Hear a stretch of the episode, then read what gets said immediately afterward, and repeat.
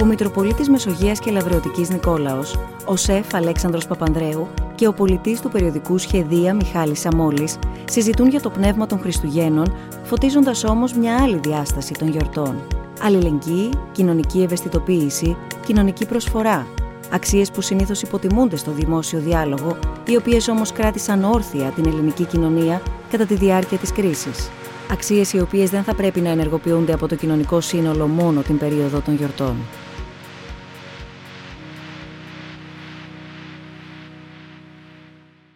Καλησπέρα σας. Καλώς ήρθατε στους δεύτερους διαλόγους του Ιδρύματος Σταύρος Νιάρχος, την ε, νέα μηνιαία σειρά εκδηλώσεών μας.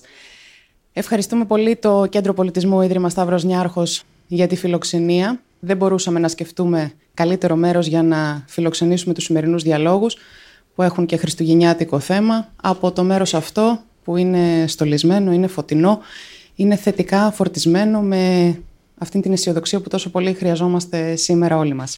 Είναι μεγάλη μου χαρά λοιπόν να βρίσκομαι εδώ για όσους παρακολουθείτε και διαδικτυακά στον πύργο βιβλίων της Εθνικής Βιβλιοθήκης της Ελλάδος με τους ε, εκλεκτούς μας προσκεκλημένους.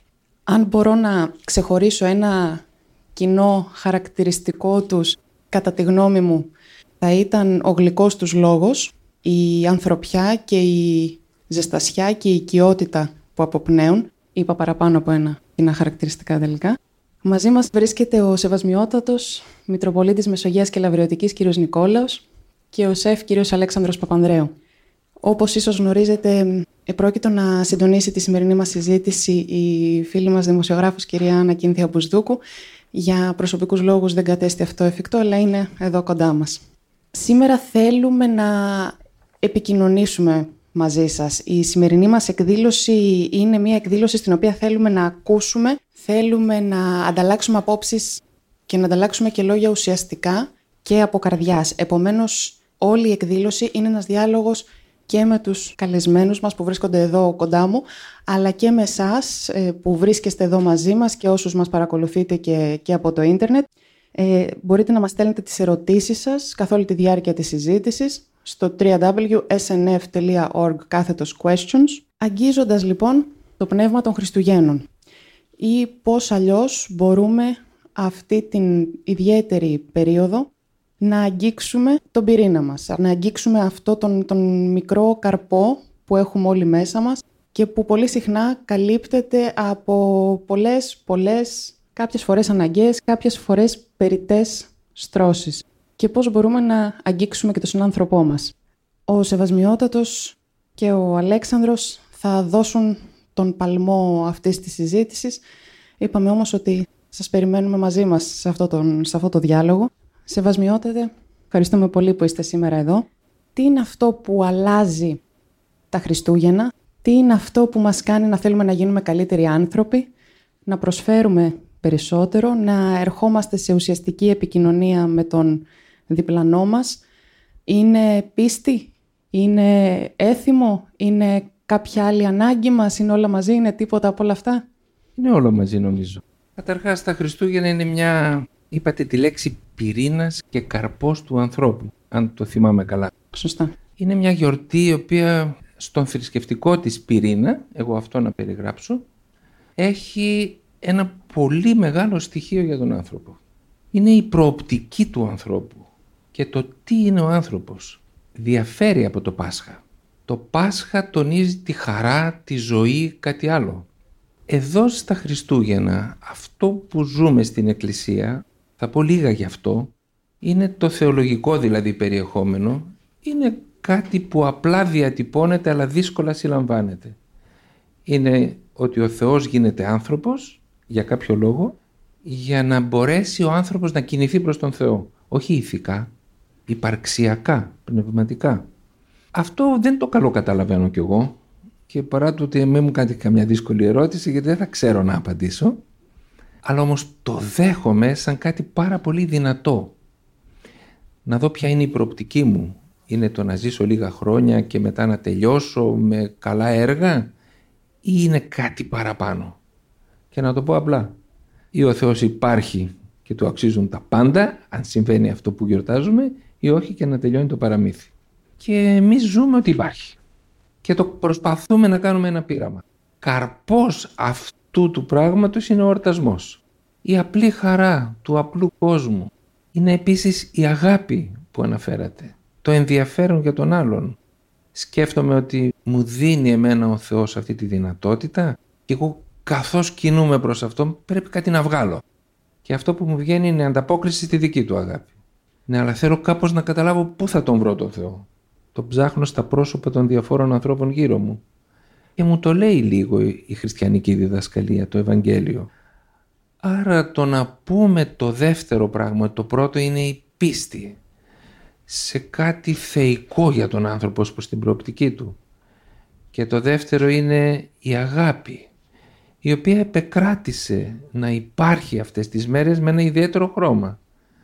Το να μην μπορώ να είμαι μόνος μου, να είναι σαν κοινωνία, σαν ενδιαφέρον, σαν εσωτερική ανάγκη, είπατε και τη λέξη ανάγκη, να μπορέσω να συνεορτάσω.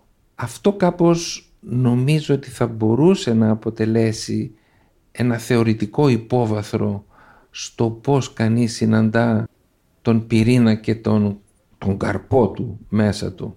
Και έτσι αναπτύσσεται σιγά σιγά όλο αυτό το εξωτερικό στοιχείο του όμορφου εορτασμού που έχει τα φωτάκια, το στολισμό, το κοινό τραπέζι, μπαίνω στα χωράφια σου, το καλό φαγητό, το μαζί, το να χαρούμε, το να τραγουδήσουμε, το να πούμε τα κάλαντα και ταυτόχρονα στο μέτρο που ο καθένας μπορεί να ψηλαφίσει λίγο υπαρξιακά τον εαυτό του. Να σταματήσω εδώ. Είμαι θα κάνω, θα κάνω μια συναφή ερώτηση, αν μου επιτρέπετε, στον Αλέξανδρο και ούτως ή άλλως θέσατε το, όλο το, το οικοδόμημα για τη σημερινή μας συζήτηση. Το θρησκευτικό μέρος. Ε, έχει το υπαρξιακό, άρα το, αυτό που συνδέεται με την υπόστασή μας τελικά. Ο Αλέξανδρος ως σεφ έχει και μάλλον δεν, δεν μπορούμε να, να αποκόψουμε από την επαγγελματική σου ιδιότητα την δράση σου ως άνθρωπος που νοιάζεσαι για τους συνανθρώπους σου. Συμμετέχεις σε πάρα πολλές προσπάθειες οργανισμών όπως είναι το Μπορούμε, όπως είναι το WWF, προσφέροντας μέσω του φαγητού βοήθεια σε ανθρώπους που το έχουν περισσότερο ανάγκη. Ποιο είναι κατά τη γνώμη σου και το, το έθεσε λίγο και ο Σεβασμιότατος προηγουμένως, το απαραίτητο εκείνο συστατικό για ένα επιτυχημένο καλό γεύμα; Το να προσφέρεις καταρχήν θέλει αγάπη. Είναι το νούμερο ένα. Όταν μαγειρεύεις λοιπόν, ε, πολλές φορές με, με ρωτάνε πώς πετυχαίνουν συνταγές. Ε, αν δεν βάλεις αγάπη στο φαγητό σου ή αν δεν έχεις το κέφι, ε, δεν πρόκειται να βγει καλή συνταγή. Και γι' αυτό πολλές φορές λέω ότι αν δεν έχετε κέφι, αφήστε το σήμερα, δεν πειράζει. Αυτό που λέμε, ακόμα πάρτε και delivery. Μέσα από διάφορες οργανώσεις, εγώ είμαι πιο κοντά και συνεργάζομαι πολύ με, το, με την οργάνωση Μπορούμε, όπου δίνουμε αρκετές μέρες φαγητό. Το φαγητό που φτιάχνουμε, το φτιάχνουμε με αγάπη και βάζουμε ό,τι μπορούμε περισσότερο. Έστω και μία μερίδα να είναι αυτή που θα δώσουμε, πρέπει να είναι σαν να τη δίνουμε, εγώ αυτό που λέω, είναι σαν να τη δίνουμε στο παιδί μας, σαν να τη δίνουμε στη φιλενάδα μας, σαν, σαν να τη δίνουμε στην άρρωστη μητέρα μας όταν είναι 85 χρονών. Θα το φτιάξουμε αυτό το φαγητό και θα το φτιάξουμε με αγάπη. Είναι ακριβώς το ίδιο πράγμα φαγητό με αγάπη και άρα η μάζοξη, αν θέλετε, γύρω από το τραπέζι τις ημέρες των γιορτών είναι πιο πολύ μήπως μια ανάγκη μας εντός εισαγωγικών καταναλώσουμε συντροφικότητα; Να σας πω ένα παράδειγμα, μια ιστορία. Προετών με πλησίες, με, με ειδοποίησαν ότι κάτω στα γραφεία ήρθε κάποιος κύριος ο οποίος ζητούσε επίμονα να με συναντήσει. Το που έλεγε είναι ότι είχε ένα βάρος μέσα στη συνείδησή του και ήθελε οπωσδήποτε να μου το εναποθέσει. Τον δέχτηκα λοιπόν και ανέβηκε ο άνθρωπος, ήταν ένας 75 περίπου και μου λέει να σας πω λέει λίγο κάτι πάτερ μου. Έχω ένα βάρος στη συνείδησή μου.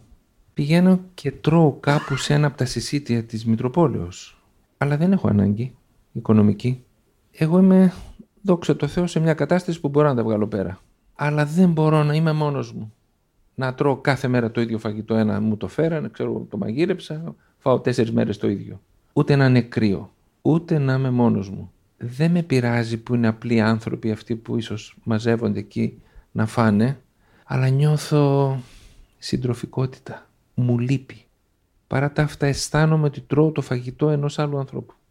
Θα μπορούσαμε να τους πάρουμε στα σπίτια μας τους ανθρώπους τους μοναχικούς. Τι ωραίο πράγμα. Και το κάνουν κάποιοι.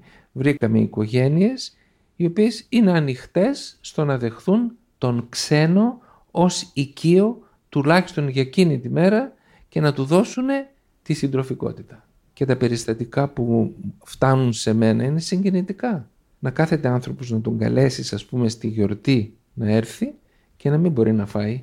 Απλώς να κλαίει, να βουρκώνει γιατί κάποιος τον σκέφτηκε, κάποιος τον κάλεσε. Τι ωραίο πράγμα. Υπάρχουν τα Χριστούγεννα της χαράς, της εφορίας. Υπάρχουν και τα Χριστούγεννα της θλίψης, της μοναχικότητας, του πένθους, του φόβου της απώλειας και του αποχωρισμού από αγαπημένους ανθρώπους, που είναι ένα εξίσου δυστυχώς συνηθισμένο φαινόμενο μέσα στη ζωή μας και αυτό. Είναι όμως και ένα κατά κάποιο τρόπο παράδοξο αν σκεφτούμε ότι τα Χριστούγεννα είναι η γέννηση του Χριστού, γέννα, δημιουργία, γέννηση καινούρια ζωής. Θα ήθελα να, να μας πείτε, σεβασμιότατε, πώς μπορεί να βιώσει τα Χριστούγεννα κάποιος που βρίσκεται σε στενή επαφή με το πένθος και με την προοπτική της απώλειας, σε ένα τέτοιο κλίμα γενικευμένης χαράς. Ωστόσο, επιτρέψτε μας πρώτα να δείξουμε ένα βίντεο για να συστήσουμε και στον κόσμο που μπορεί να μην το ξέρει το έργο της Γαλιλαίας, του οργανισμού που δημιουργήσατε και που προσφέρει υπηρεσίες παρηγορητικής ανακουφιστικής φροντίδας σε ανθρώπους που είναι σοβαρά ασθενείς. Πώς μπορεί να βιώσει ένας ασθενής που γνωρίζει ότι δεν θα αναρρώσει; Και οι δικοί του άνθρωποι πώς βιώνουν τις ημέρες των Χριστουγέννων; Αν με ρωτούσατε πού βρίσκεις πιο πολύ αλήθεια στους πενθούντες στα κημητήρια κυρίως πηγαίνω σε τάφους με νοπά πένθη ή με θανάτους παιδιών, σε τάφους παιδιών. Και δεν λέω τίποτα. Δεν πάω να κάνω κήρυγμα. Πηγαίνω να σταθώ δίπλα σε αυτούς τους ανθρώπους. Για κάποιο λόγο διαπιστώνω ότι το μαζί είναι ένα πάρα πολύ δυνατό φάρμακο. Και παρηγορητικό αλλά είναι και θεραπευτικό. Κατά κάποιο τρόπο αυτή η συντροφικότητα, το ότι κάποιος αγνά άδολα, χωρίς κάτι να περιμένει, περνάει λίγη ώρα μαζί με αυτούς τους ανθρώπους με σεβασμό, τους παίρνει αυτό το πρόβλημα. Και κάτι άλλο, όχι μόνο για εκείνη τη στιγμή, αλλά και για περισσότερο. Λοιπόν, εγώ πηγαίνω στα νοσοκομεία και βρίσκω ανθρώπους για να είναι τέτοιες μέρες στο νοσοκομείο σημαίνει ότι είναι σε πολύ δύσκολη κατάσταση. Τώρα θα κάνουμε Πάσχα με αυτούς τους ανθρώπους που θα έρχονται στον δικό μας τον ξενώνα να μείνουν και μαζί θα μοιραζόμαστε. Νομίζω ότι και η αγάπη ανακουφίζει και με έναν μυστικό τρόπο η πίστη. Όπως δεν θέλω να μειώσω, η φροντίδα και του, του υλικού φαγητού μπορεί να μην μπορεί να φάει και του πηγαίνει σε ένα εξαιρετικά φροντισμένο φαγητό. Αλέξανδρε, αυξάνονται πιστεύεις και από αυτό που βλέπεις και εσύ με την δική σου δράση σε συνεργασία με οργανισμούς πολλούς, αυξάνονται, οξύνονται τα αντανακλαστικά μας τα τελευταία χρόνια στο να προσφέρουμε, στο να δώσουμε και στον συνάνθρωπό μας ή μήπως έχουμε αδρανοποιηθεί από την πολλή πληροφορία που λαμβάνουμε από πάρα πολλές κατευθύνσεις; Βλέποντας μέσα από το δικό μου χώρο θα έλεγα από το Αλέξανδρο Παπανδρέου Cooking Studio, το οποίο εμείς κάνουμε σεμινάρια και προσφέρουμε το χώρο έτσι ώστε να έρθουν είτε εταιρείες να μαγειρέψουμε μαζί και αυτό που θα μαγειρέψουμε να το προσφέρουμε. Βλέπουμε ότι τα τελευταία, θα έλεγα, 3-4 χρόνια και με την κρίση, μεγάλες εταιρείες θέλουν να προσφέρουν και υπάρχει μια έξαρση σε αυτό. Εδώ βέβαια εγώ έχω ένα μικρό παράπονο ότι αυτή η έξαρση έρχεται στις συγκεκριμένες μέρες οι οποίες είναι από τις 10-12 ε, Δεκεμβρίου μέχρι σήμερα αύριο. Είπα λοιπόν την επόμενη χρονιά, αν θέλετε να έρθετε, θα έρθετε το Φεβρουάριο, θα έρθετε τον Ιούνιο, θα έρθετε το Σεπτέμβριο, γιατί το να προσφέρουμε φαγητό, ο κόσμος δεν το χρειάζεται μόνο αυτές τις 10 μέρες, το χρειάζεται 365 μέρες το χρόνο. Εγώ ακριβώς ψάχνω μέσα να δω αν ευαισθητοποιούμαστε περισσότερο σε αυτό ή αν έχουμε κουραστεί. Γιατί ένα σύνδρομο της κρίσεως, της κοινωνίας της κρίσεως είναι η κόπωση. Δεν έχουμε κουράγιο για να κάνουμε κάτι. Παρά τα αυτά, αν πάρουμε τα νούμερα, θα δούμε ότι υπάρχει μια αύξηση στη διάθεση της προσφοράς. Υπάρχει κρυμμένη δυνατότητα που με τον κατάλληλο μηχανισμό χειρισμό έρχεται στην επιφάνεια και με τον κατάλληλο μηχανισμό και το φρόνημα μπορεί να αξιοποιηθεί. Έτσι, επί παραδείγματι, η ανάγκη πίεσε και αυτή τη στιγμή μόνο μέσω της Εκκλησίας, πανελλαδικός, δίδονται περίπου 250 μερίδες, ε, χιλιάδες μερίδες κάθε μέρα σε όλη την Ελλάδα. Αυτό σημαίνει μια πάτρα, τρώει κάθε μέρα. Αυτό δεν το δίνει η Εκκλησία. Όχι. Ανοίγει ένα ντουλάπι και βγάζει μακαρόνια και δίνει. Το δίνει ο λαός. Διότι απλώς η Εκκλησία θέτει στην υπηρεσία των αναγκών και του λαού το μηχανισμό της. Θα μπορούσε να βρούμε λοιπόν άλλους τρόπους με τους οποίους δίνοντας από ένα ευρώ τα σιδεράκια που μας περισσεύουν να τα μαζέψουμε και να τα αξιοποιήσουμε προστατεύοντας έτσι όμως και την αξιοπρέπεια που είπατε. Πρέπει να χαρούν οι άνθρωποι, δεν πρέπει να λυπούνται τον εαυτό τους που τρώνε και να συγκινούνται που υποχρεώνονται. Πρέπει να ανεβεί το ηθικό. Να δούμε ότι ας πούμε, είναι πολύ καλύτερα να τους δώσουμε τρόφιμα για να μαγειρέψουν μόνοι τους όσοι μπορούν. Αν μου επιτρέπετε, γιατί μου δίνετε μια πολύ καλή πάσα. Λέτε για το 1 ευρώ και τι μπορεί να κάνει και να βοηθήσει με αξιοπρέπεια, με σεβασμό στην αξιοπρέπεια έναν άνθρωπο. Με 3 ευρώ αγοράζουμε ένα περιοδικό δρόμου σχεδία. 1,5 πάει στον ίδιο τον πολιτή και τον βοηθάει να στήσει τη ζωή του από την αρχή. Θα ήθελα σε αυτό το σημείο να δούμε ένα βίντεο που έχουμε ετοιμάσει για τη σχεδία και στη συνέχεια θα καλέσουμε κοντά μας τον κύριο Μιχάλη Σαμόλη, πολίτη της σχεδίας, να συζητήσουμε και μαζί του. Κύριε Σαμόλη, καλώς ήρθατε και κοντά μας. Αυτό που σκεφτόμουν και ήθελα να σας ρωτήσω είναι αν αυτές τις μέρες, τις μέρες των Χριστουγέννων, των εορτών, ο κόσμος κοντοστέκεται, κουβεντιάζει μαζί σας παραπάνω. Αν οι άνθρωποι κοιτάζουν στα μάτια των διπλανό τους, αν μαλακώνει το βλέμμα. Καταρχάς θέλω να σε ευχαριστήσω πάρα πολύ. Μεγάλη τιμή για μένα και συγγνώμη για το τρακ, αλλά δεν έχω συνηθίσει. Πάρα πολύ μεγάλη τιμή. Με καλέσατε. Δεν έχω συνηθίσει να μιλάω έτσι. Και για μας το τρακ ίδιο ε, είναι. Οπωσδήποτε αυτές τις μέρες και περισσότεροι άνθρωποι αγοράζουν το περιοδικό και οπωσδήποτε περισσότεροι άνθρωποι μας μιλάνε, μας λένε χρόνια πολλά. Αλλά θέλω να μοιραστώ μαζί σας ότι οι άνθρωποι που αγοράζουν το περιοδικό δρόμου σχεδία μας σκέφτονται 365 μέρες το χρόνο. Τους βλέπω, έρχονται με το χαμόγελο, δεν περιμένουν τα Χριστούγεννα, δεν περιμένουν το Πάσχα. Απλά το Χριστούγεννα και το Πάσχα βεβαίως ανεβαίνουν και οι πωλήσεις, ανεβαίνουν οι άνθρωποι που μας μιλάνε, αλλά οι πελάτες μας που αγοράζουν το περιοδικό οπωσδήποτε 365 το χρόνο είναι δίπλα μας, αγοράζουν το περιοδικό, μας μιλάνε, μας υποστηρίζουν. Και ξέρετε, όταν αγοράσουν το περιοδικό, τις επόμενες μέρες περνάνε, μας λένε καλημέρα, είσαι καλά σήμερα, πώς είσαι. Και είναι αυτό πολύ ωραίο ε, συνέστημα, γιατί ε, μένω σε ένα ξενώνα και θέλω να ξεφύγω λίγο από το ξενώνα που μένω και πουλώντας το περιοδικό και βλέποντας αυτούς τους ανθρώπους, εισπράττω την αγάπη που μου λείπει. Μάλλον δεν μου λείπει τώρα γιατί με τη σχεδία βρήκα την απόλυτη αγάπη.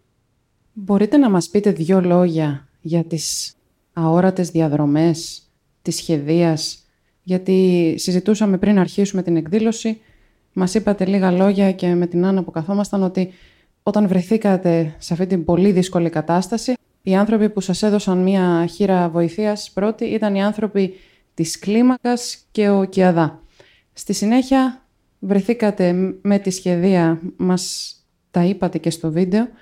Οι αόρατες διαδρομές νομίζω όμως δίνουν ένα κομμάτι από τη ζωή σας και γι' αυτό θα ήθελα να μας πείτε γιατί ενδεχομένως δεν το ξέρουν και οι καλεσμένοι μας. Θα, θα ξεκινήσω από την αρχή και θα φτάσω στις αόρατες διαδρομές. Καταρχάς όταν έμεινα άστεγος, όπως και εσείς δεν είχα ιδέα ούτε στα περιοδικά δρόμου, ούτε τις δομές όλες που βοηθάνε αυτούς τους ανθρώπους, δεν είχα ιδέα. Στον δρόμο γνωρίζοντας ανθρώπους σου δείχνουν πού μπορείς να πας, πού μπορείς να απευθυνθείς, πού μπορείς να φας. Και έτσι γνώρισα, με στείλανε στην κλίμακα. Η κλίμακα είναι μια εταιρεία, μικροδισκοπική εταιρεία, η οποία έχει ψυχιάτρους. Είδαν ότι ήμουν σε πολύ άσχημη κατάσταση. Είχα φτάσει και σε σημείο να θέλω να αυτοκτονήσω κιόλας. Αλλά όμως, γνωρίζοντας αυτούς τους ανθρώπους, μου δείξανε όλα αυτά που δείχνουν οι αρώτε διαδρομές. Μου είπαν ότι υπάρχει ο ΚΕΑΔΑ, Κέντρο Υποστήριξης Αστέγων του Δήμου Αθηναίων. μου είπαν ότι έχει ξενώνα, μου είπαν πολλά πράγματα και με βοηθήσανε να μπω στον ΚΙΑΔΑ. Εφόσον μπήκα στον ΚΙΑΔΑ, μετά τα πράγματα ήταν λίγο πιο εύκολα για μένα.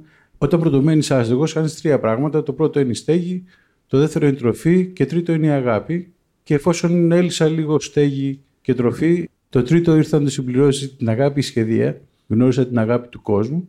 Και οι ερώτητε διαδρομές θέλουν να σας δείξουν μια άλλη Αθήνα, όπως λέω εγώ, που είναι μόλις ε, ένα χιλιόμετρο από εδώ και πολλοί από εσά δεν την ξέρετε. Έτσι, έρχεστε στη σχεδία, σας διηγούμε την ιστορία μου πιο αναλυτικά, όχι όπω εδώ. Μετά κάνουμε ένα περίπατο και βλέπουμε όλα αυτά τα πράγματα που μίλησα και ακούσατε για τις δομές που υπάρχουν, που βοηθάνε ανθρώπους και πραγματικά πιστέψτε με, σώζουν ανθρώπινες ζωές αυτή τη στιγμή. Πολλοί πιστεύουν ότι η κρίση έφερε την ανεργία, αλλά δεν είναι έτσι. Η κρίση έφερε την ανεργία, η κρίση έφερε τα φθηνά ναρκωτικά. Μιλάμε για αυτές τις έρωτες δρομές που σκοτώνουν τα παιδιά μας. Η κρίση έφερε την εγκληματικότητα. Είδατε, μου κλέψαν το φορτηγό και έμεινα, μου κλέψαν τη ζωή μου και έμεινα άστεγος. Και η κρίση, δεν ξέρω αν το έχετε παρατηρήσει κι εσείς, έφερε την πορνεία. Ένα πολύ μεγάλο πρόβλημα αυτή τη στιγμή στην Αθήνα, στο κέντρο της Αθήνας. Όλα αυτά σας τα δείχνουν οι αόρτες διαδρομές και αυτά που σας διηγούμε και αυτά που σας λέω, γιατί μπορεί να χρησιμοποιήσω όλες αυτές τις δομές, αλλά τις χρησιμοποίησα σαν χρήστης.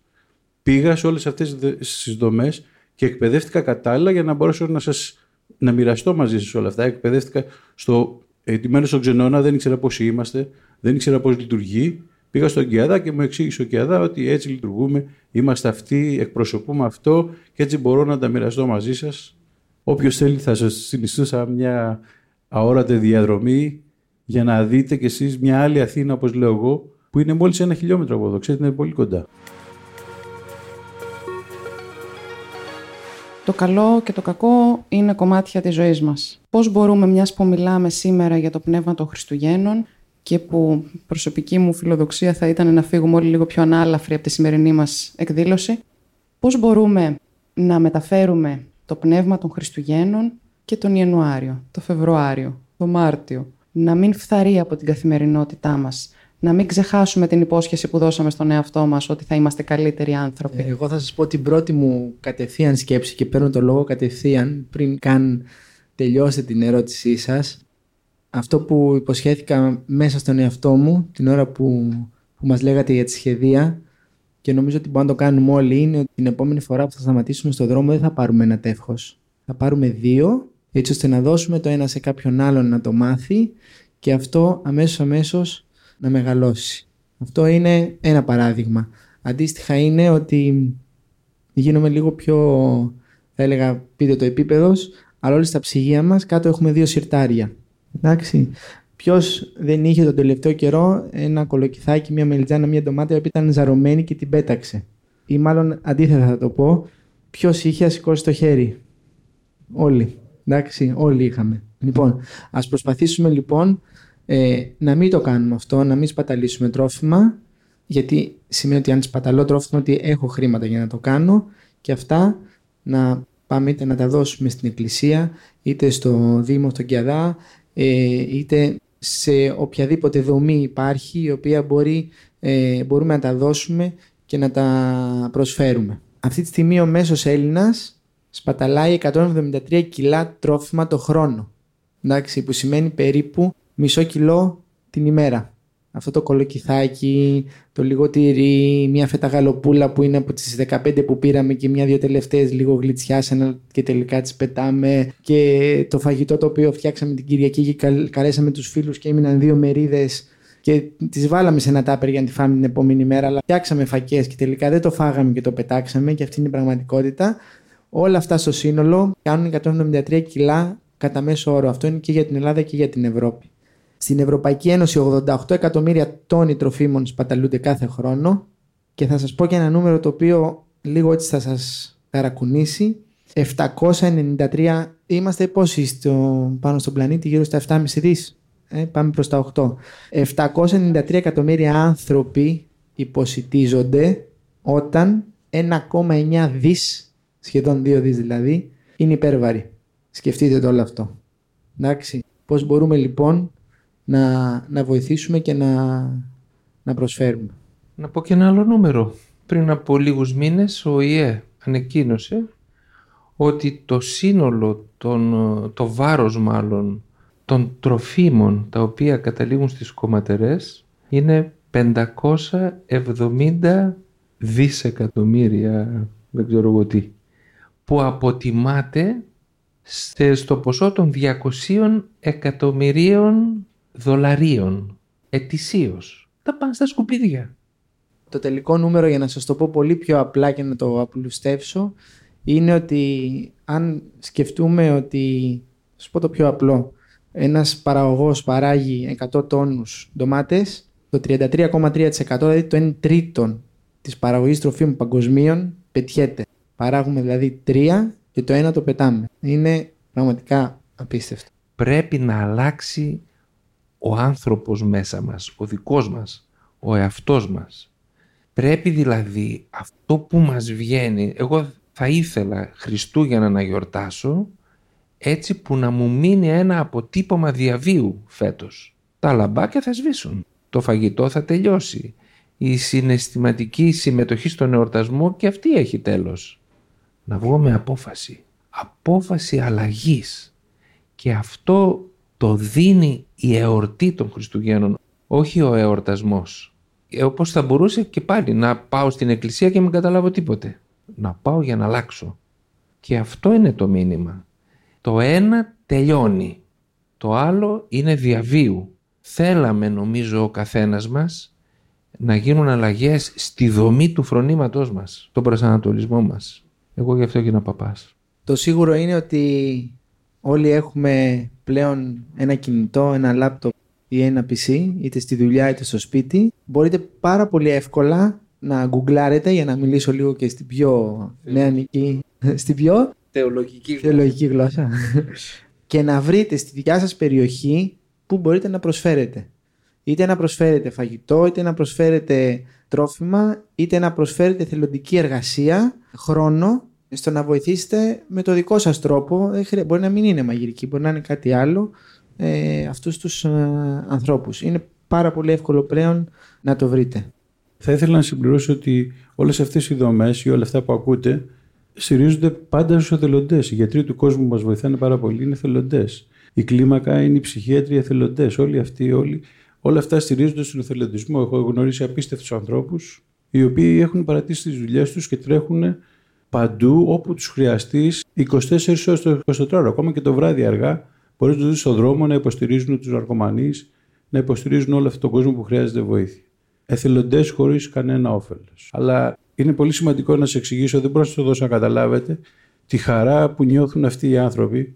Το είναι το όφελος λοιπόν. Ναι, ο πρώτος... όφελος. Είναι όταν... το όφελος στην ψυχή. Ε, στην ψυχή, γιατί όταν, όταν ε, άρχισα να πουλάω το περιοδικό δρόμο σχεδία, έλεγα ευχαριστώ πολύ να είστε καλά και σταματάει ένας κύριος και μου λέει, Όχι, μου λέει, εσύ, εσύ να είσαι καλά. Του λέω γιατί; Γιατί μου προσφέρεις, λέει, την ικανοποίηση να σου προσφέρω. Πολύ σημαντικό για μένα, εγώ τρελάθηκα. Και επίσης ε, ένα γρήγορο, πολύ θα σας το πω, περιστατικό όταν σταμάτησε μια τυφλή στη Συγκρού Φίξ στην έξοδο Δράκου που λέγα το περιοδικό και είχαν περάσει 2.000 άνθρωποι. Δεν ήμουν λίγο στεναχωρεμένο, είχα πουλήσει μόνο ένα περιοδικό και σταματάει μια τυφλή με τον μπαστινάκι και μου κάνει Πού είσαι, Πού είσαι, λέω Εδώ είμαι. Δώσε μου λέει ένα περιοδικό. Εκεί συγκινήθηκα, άρχισα να κλαίω και μου λέει Γιατί κλαις, το κατάλαβα αμέσως. Λέω Περάσαν 2.000 άνθρωποι και δεν με είδανε και με είδατε εσείς με τα μάτια της ψυχής σας. Όχι, λέει, θα βρεθεί κάποιος, λέει, μου το διαβάζει. Λέει, με στεναχωριέσαι. Ναι, οι άνθρωποι που μας υποστηρίζουν είναι αυτοί οι άνθρωποι που βλέπεις τη χαρά στο πρόσωπό τους τη στιγμή που σου δίνουν τα 3 ευρώ. Από τα 3 ευρώ το 1,5 ευρώ πηγαίνει κατευθείαν σε μένα. Το ξέρουν αυτό και μας βοηθάνε. Θα πρέπει δυστυχώς να κάνουμε σιγά σιγά την ε, αποφώνηση. ε, γιατί είπαμε στην πρώτη μας συνάντηση επίσης ότι θέλουμε να μείνουμε όλοι με μία γλύκα. να θέλουμε λίγο παραπάνω. Οπότε επιτρέψτε μου, σεβασμιότατε Αλέξανδρε, κύριε Σαμόλη, να σας ευχαριστήσω και εσάς που ήσασταν εδώ μαζί μας και όσους μας ε, παρακολουθείτε και διαδικτυακά. Να σας ευχαριστήσουμε που ήσασταν μαζί μας αυτούς τους δεύτερους διαλόγους μας. Να σας πούμε ότι οι τρίτοι μας διάλογοι θα γίνουν στις 18 Ιανουαρίου και σύντομα θα μπορέσουμε να σας πούμε περισσότερες πληροφορίες και για το θέμα της επόμενης εκδήλωσης μέσα από το site του Ιδρύματος snf.org. Σας ευχαριστούμε πάρα πολύ όλους. Και Καλά Χριστούγεννα. Εμείς ευχαριστούμε. Καλές γιορτές σε όλους.